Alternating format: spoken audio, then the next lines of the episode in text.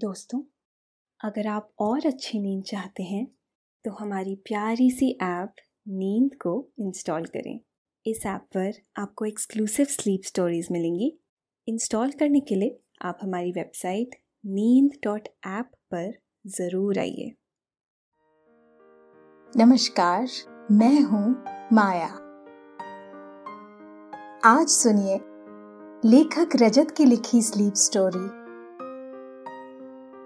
गौरी की दुनिया। कल्पनाओं की दुनिया भी बड़ी दिलचस्प होती है, और अगर वह किसी बच्चे की कल्पना है तो वह जादुई भी होगी। गौरी ऐसी एक प्यारी बच्ची है जो अपनी माँ से रोज कहानी सुनकर सोती है। कहानियों के कैरेक्टर्स वाकई में आकर गौरी से बातें करते हैं और उससे मिलते हैं, उसके साथ खेलते हैं। आइए जानते हैं गौरी के इस रोमांचक सफर के बारे में।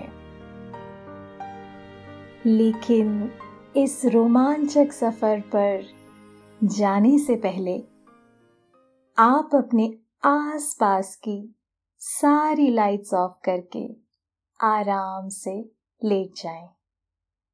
अपनी आंखें धीरे से बंद कर लीजिए। अब थोड़ा सा अपने शरीर को आराम दीजिए। थोड़ा और आराम। अपने शरीर को बिल्कुल ढीला छोड़ दीजिए। कोई टेंशन नहीं, कोई तनाव नहीं। अपने दिमाग में चल रहे सभी विचारों को, चिंताओं को त्याग दें। एक शांति सी महसूस करें। सब नेगेटिव, पॉजिटिव विचारों को धीरे धीरे निकाल दें। हाथों को सीधा करके अपनी कमर के साइड में रख लीजिए। अपनी सांस पर ध्यान लगाएं। इसको धीमे या तेज नहीं करना है, बस ध्यान देना है कि कैसे वो आपके नाक, गले में होते हुए फेफड़ों में आ रही है और आपके फेफड़े फूल रहे हैं, और कैसे वो आपके फेफड़ों से वापस गले और नाक के माध्यम से वापस निकल रही है, और आपके फेफड़े थोड़े सिकुड़ रहे हैं। मन शांत, एकदम शांत होता जा रहा है। आप बहुत अच्छा महसूस कर रहे हैं, खुद को काफी हल्का फील कर रहे हैं। सब तरफ शांति ही शांति है, सुकून है, खामोशी है। गौरी एक नौ साल की प्यारी सी बच्ची है और अपने बाबा और माँ के साथ रहती है। गौरी की माँ का नाम मधु और बाबा का नाम गोविंद है। घर का माहौल वैसा ही प्यारा, सुंदर और खुशनुमा है जैसा एक घर में छोटे बच्चे के रहने पर होता है। गौरी की माँ मधु को गाने का शौक है। वह रोज शाम घर में पूजा करने और मंदिर में दिया लगाने के बाद कुछ देर कोई भजन या गाना गाती और साथ में हारमोनियम भी बजाती। बड़े होने तक तो मधु को बस संगीत सुनने का शौक था, जैसे हम सभी को होता है। परंतु वक्त के साथ साथ मधु को यह एहसास हुआ कि सभी को कोई ऐसा काम जरूर करना चाहिए जो वह सिर्फ खुद के लिए करते हो। तब फिर मधु ने संगीत का रियाज शुरू किया, किसी को सुनाने के लिए नहीं, किसी के लिए गाने के लिए नहीं, बस अपने लिए, अपनी संतुष्टि के लिए, अपनी आत्मिक शांति के लिए। खुद के साथ कुछ अच्छे पल बिताने से आप फिर से तरोताजा हो जाते हैं। बाकी समय तो मधु का घर को घर बनाने, यानी घर को संभालने और अपनी प्यारी बेटी गौरी के साथ वक्त बिताने में निकल जाता। मधु जितनी देर गाती, गौरी भी कहीं आस पास बैठकर अपनी माँ को गाते हुए सुनती। गौरी के बाबा गोविंद एक कंपनी में काम करते हैं। छह दिन तो वह भी व्यस्त रहते हैं। शाम को घर आकर भोजन कर कर कुछ देर गौरी से बातें कर कर सो जाते और गौरी की उन मस्तियों में भी उसका साथ देते जो माँ करने से मना करती। इतवार के दिन गोविंद घर पर ही रहते और पेंटिंग करते। हाँ, गोविंद को पेंटिंग करने में बहुत मजा आता। वह हाथों से ही बड़ी बड़ी पेंटिंग्स बना लेते। उसके लिए उन्होंने एक अलग रूम भी रखा है। पूरा रूम अलग अलग पेंटिंग से अटा पड़ा रहता और गोविंद हर इतवार को एक नई पेंटिंग बनाते। और कभी कभी तो गौरी भी इसमें बाबा का हाथ बटाती और पेंटिंग बनाते बनाते पूरी रंग में नहा लेती। गोविंद भी पेंटिंग इसी सोच से बनाते जैसे गौरी बनाती, बिना किसी मकसद के, अपनी खुशी के लिए, या कहा जाए अपने साथ वक्त बिताने के लिए। माँ बाबा का कलाओं में रुझान और गौरी का भी उसमें शामिल होना, इन बातों ने घर का माहौल पूरी तरह कलात्मक बना दिया।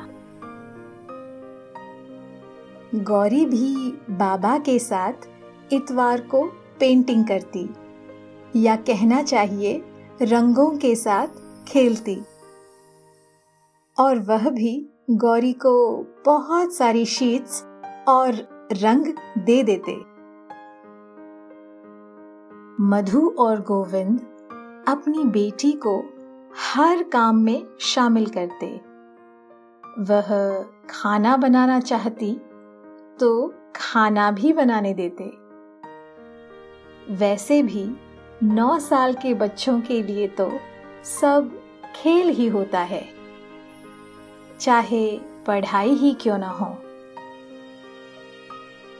गौरी को घर में सब कुछ करने की पूरी छूट है, इसलिए वह इतनी समझदार भी है।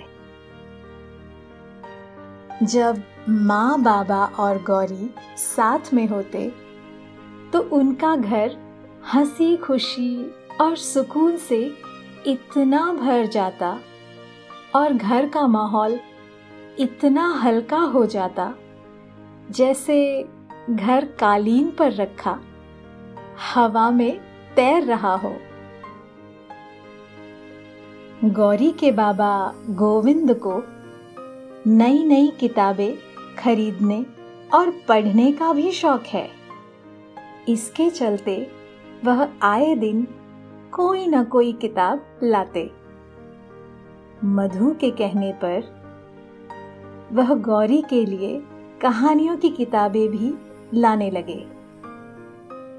सभी तरह की कहानियों की किताब, वास्तविक कहानियां, काल्पनिक कहानियां, राजा रानी की कहानियां, पौराणिक कहानियां, देशों की कहानियां, लोगों की कहानियां, हौसलों की कहानियां, उड़ान की कहानियां।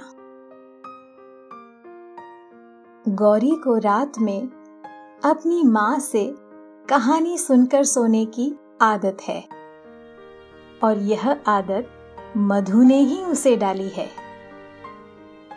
मधु गौरी को अलग अलग कहानियाँ सुनाती। कभी वह कहानी जो उसने अपने बचपन में सुनी थी या किसी अखबार में से कोई कहानी या बच्चों की पत्रिका में से पढ़कर कोई कहानी।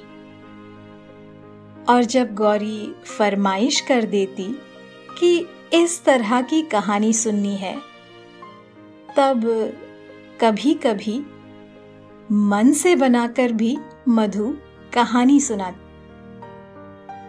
गौरी रात दस बजे सोती। उसके कमरे की छत बिल्कुल ऐसी है जैसे आसमान की छत। वहां भी चांद तारे बनाए गए हैं जो रात के अंधेरे में चमकने लगते और जैसे आसमान कमरे में आ जाता। गौरी के बाबा माँ ने ऐसी छत इसलिए बनवाई ताकि गौरी को महसूस हो कि उसकी दुनिया कितनी विशाल है। गौरी के कमरे की खिड़की पर फूलों की बेलें सजी हुई है जिससे गौरी को यकीन हो कि यह दुनिया कितनी सुंदर है। गौरी के कमरे में उसकी हर ख्वाहिश और जरूरत की चीजें थी जो उसे दिए गए कोई छोटे से टास्क को पूरा करने पर मिलती,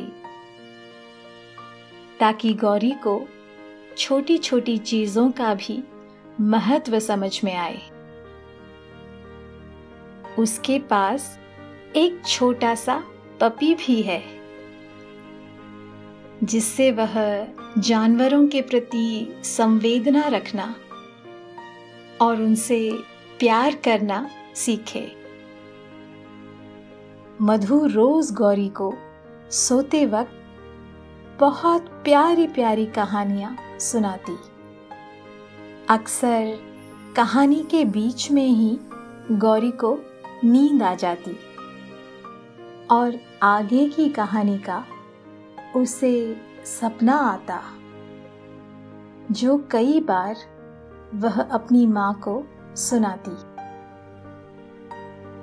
हर रोज की तरह एक रोज सूरज डूबा, शाम ढली और रात रूपी मैदान में चांद का रथ अपने तारे रूपी घोड़ों के साथ धीरे धीरे आगे बढ़ने लगा। और रोज की ही तरह गौरी को अपने कमरे में सुलाने के लिए माँ कोई कहानी सुनाने के लिए तैयार है। गौरी अपने बेड पर है। माँ ने लाइट ऑन कर कर पूरा कमरा गहरे नीले रंग से भर दिया। फिर गौरी से बोला, बोलो बेटा, आज कौन सी कहानी सुनना है? गौरी ने दूसरा सवाल दाग दिया। माँ, रोज कोई नई कहानी आपके पास कहाँ से आती है? माँ मुस्कुराते हुए कहती है, जैसे रोज चांद नया होकर वापस आ जाता है, जैसे नदियों में रोज नया पानी भर जाता है, जैसे तुम रोज थोड़ी और प्यारी हो जाती हो, वैसे ही कहानी भी अपना रास्ता बनाकर आ ही जाती है। और ध्यान से रात में आसमान को देखो तो सितारे भी सिर्फ टिमटिमाते कहाँ हैं, वह बोलते भी तो हैं। और ध्यान से सुनो तो वह भी कोई कहानी ही सुनाते हैं। फिर गौरी ने अपनी प्यारी आवाज में पूछा, यह कहानियां जहां से आती हैं, क्या वापस भी वहीं चली जाती हैं? माँ ने जवाब दिया, कहानी कहीं से नहीं आती और कहीं नहीं जाती, वह हमारे बीच ही रहती है।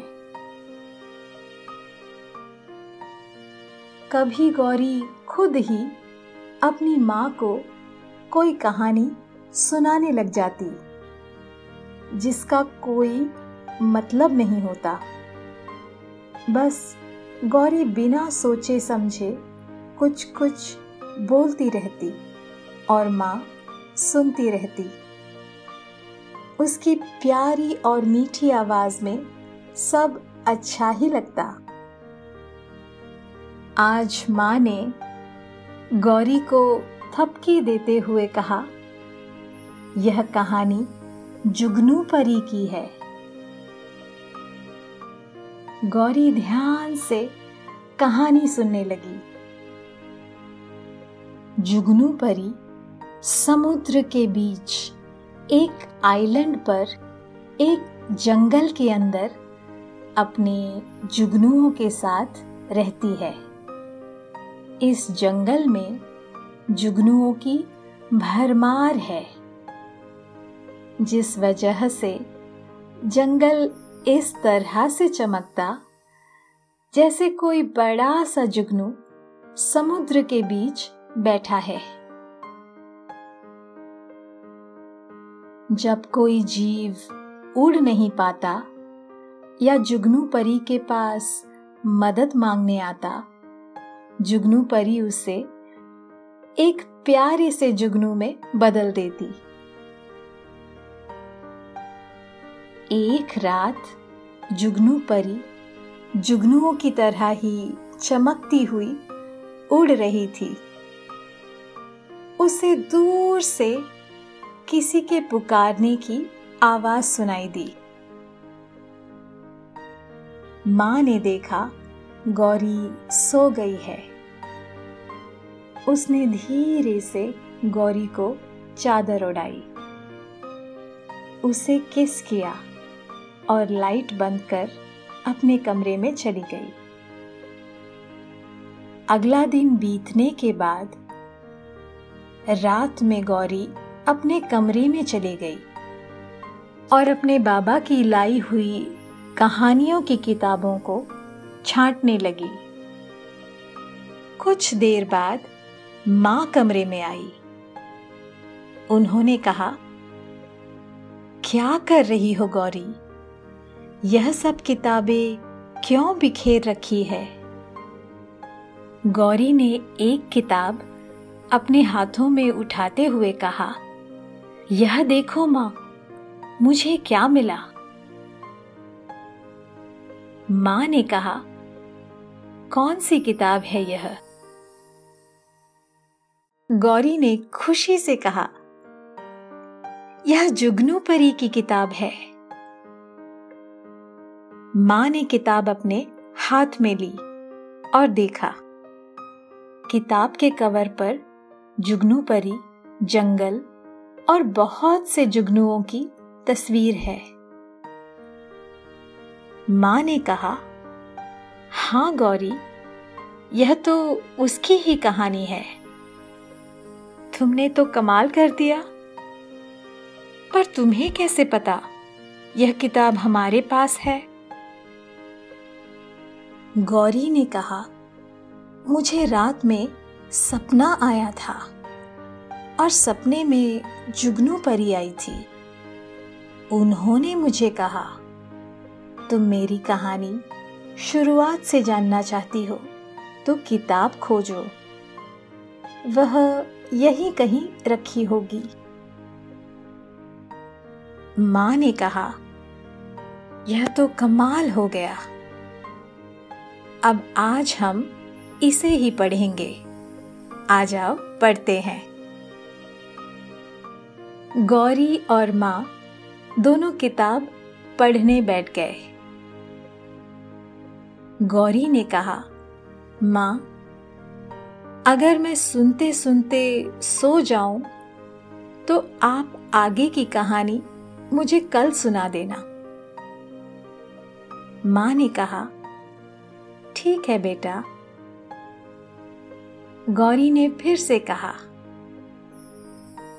और आप अकेले मत पढ़ना, हम कल साथ में ही पढ़ेंगे, ठीक है?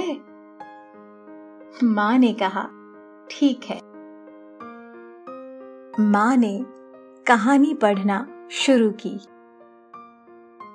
रोशनी खजाने का नक्शा लेकर समुद्र के किनारे पहुंच गई।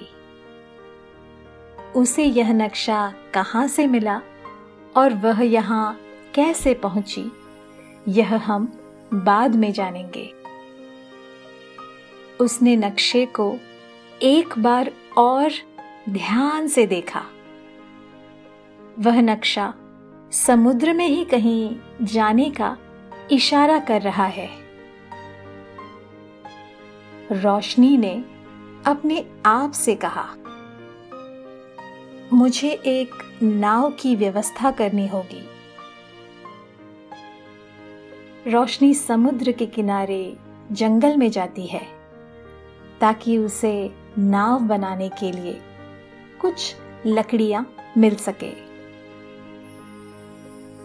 पर उसे ऐसी कोई लकड़ी नहीं मिलती जो पहले से टूटी हो और उसके काम आ सके। दरअसल वह किसी पेड़ को नुकसान पहुंचाकर लकड़ी नहीं लेना चाहती थी। वह काफी समय तक जंगल में घूमती रही, पर उसे कुछ काम का नहीं मिला। उसे कुछ पंछी और जीव बड़े ध्यान से देख रहे थे और उसकी यह बात उन्हें बहुत पसंद आई।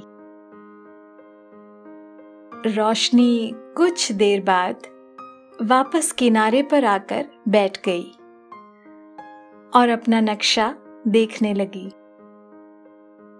उसे पीछे से किसी की आवाज आई, क्या तुम्हें पानी पर सफर करने के लिए कोई साधन चाहिए? रोशनी ने पीछे मुड़कर देखा। उसकी तरफ एक बड़े आकार का भालू चलकर आ रहा है। यह देखकर रोशनी का आश्चर्य में होना स्वाभाविक है। वह भालू रोशनी के पास आकर बैठ गया।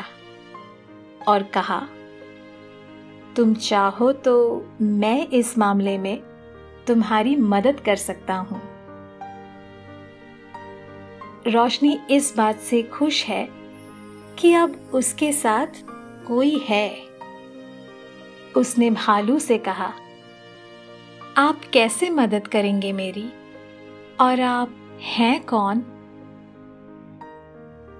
भालू ने कहा, देखो जी, पहली बात तो यह कि इस जंगल में सभी तुम्हारी मदद करना चाहते हैं, क्योंकि तुम पेड़ों को नुकसान नहीं पहुंचाना चाहती।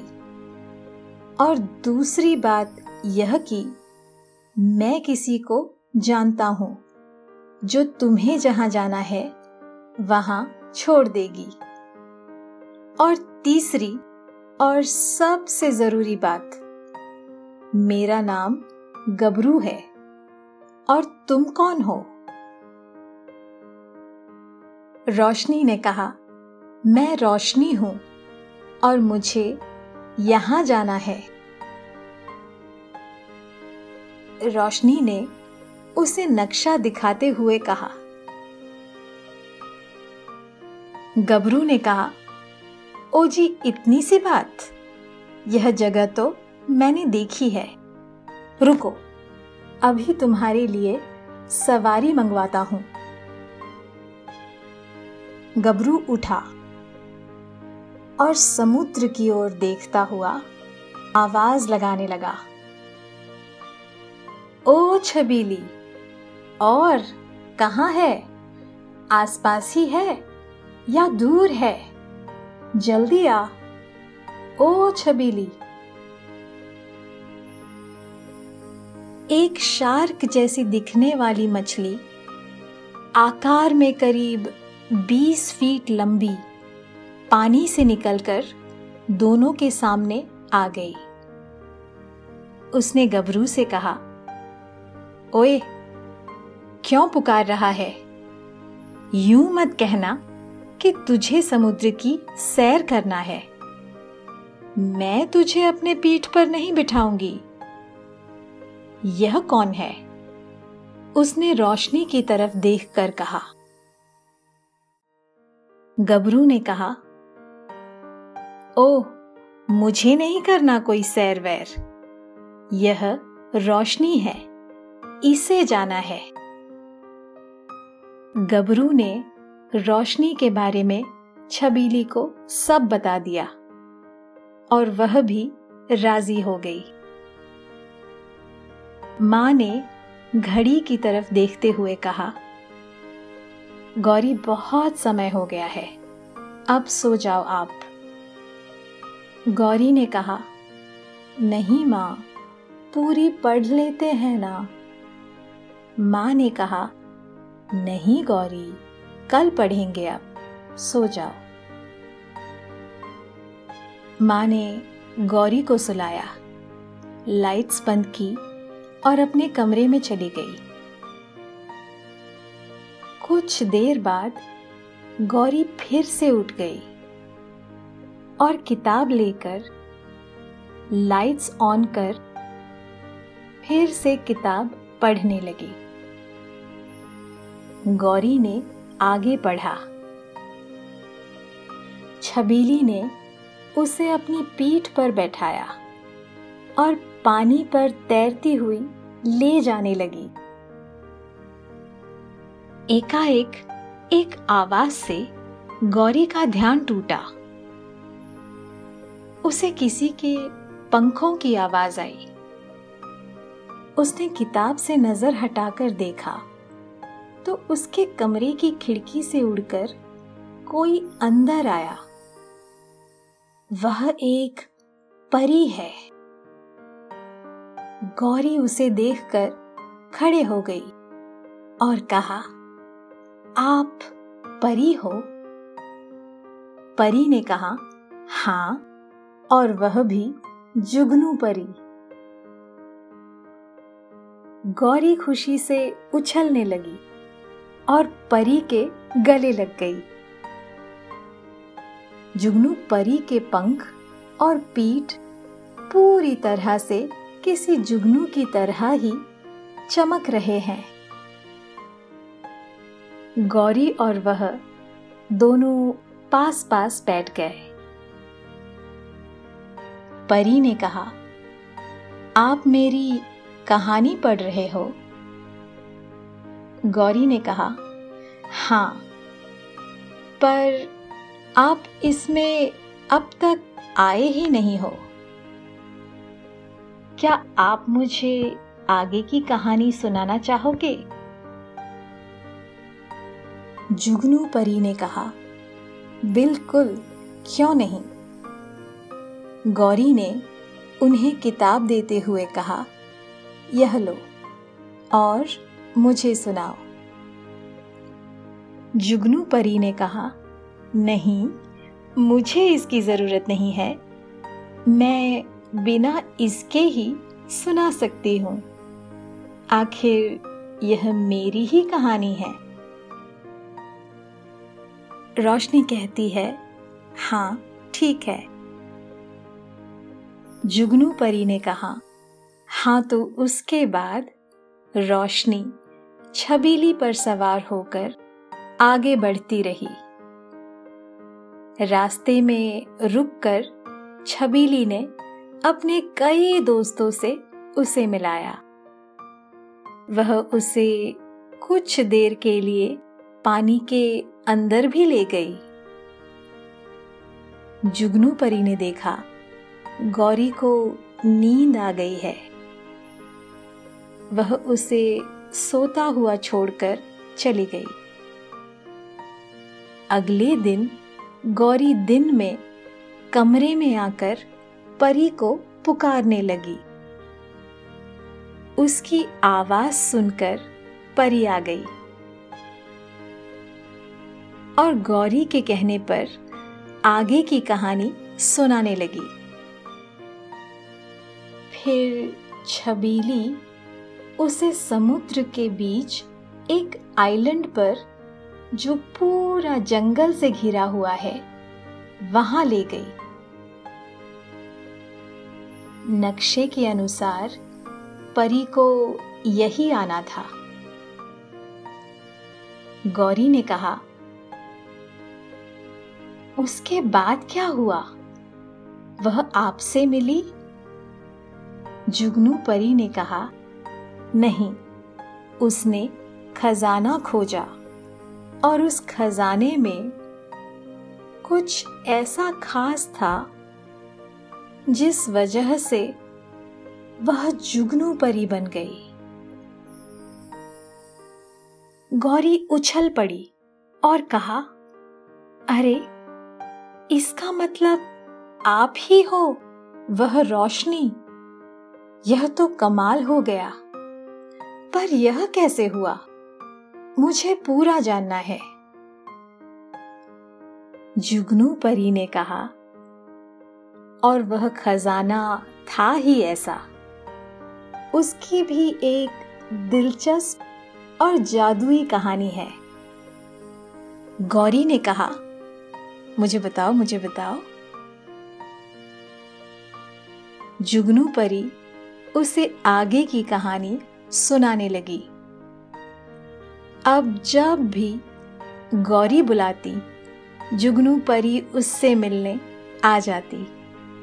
और सिर्फ जुगनू परी ही नहीं, गबरू भालू, छबीली मछली भी। अब जो भी नई कहानी गौरी पढ़ती और उसे जो किरदार बहुत पसंद आते, वह गौरी से मिलने आते, उससे बातें करते, उसके साथ खेलते। गौरी को लगने लगा कि किताबें ऐसी ही होती हैं। आपको भी यह कहानी सुनकर नींद आ रही है। नींद आपकी आंखों में समा रही है। आप धीरे धीरे नींद में जा रहे हैं।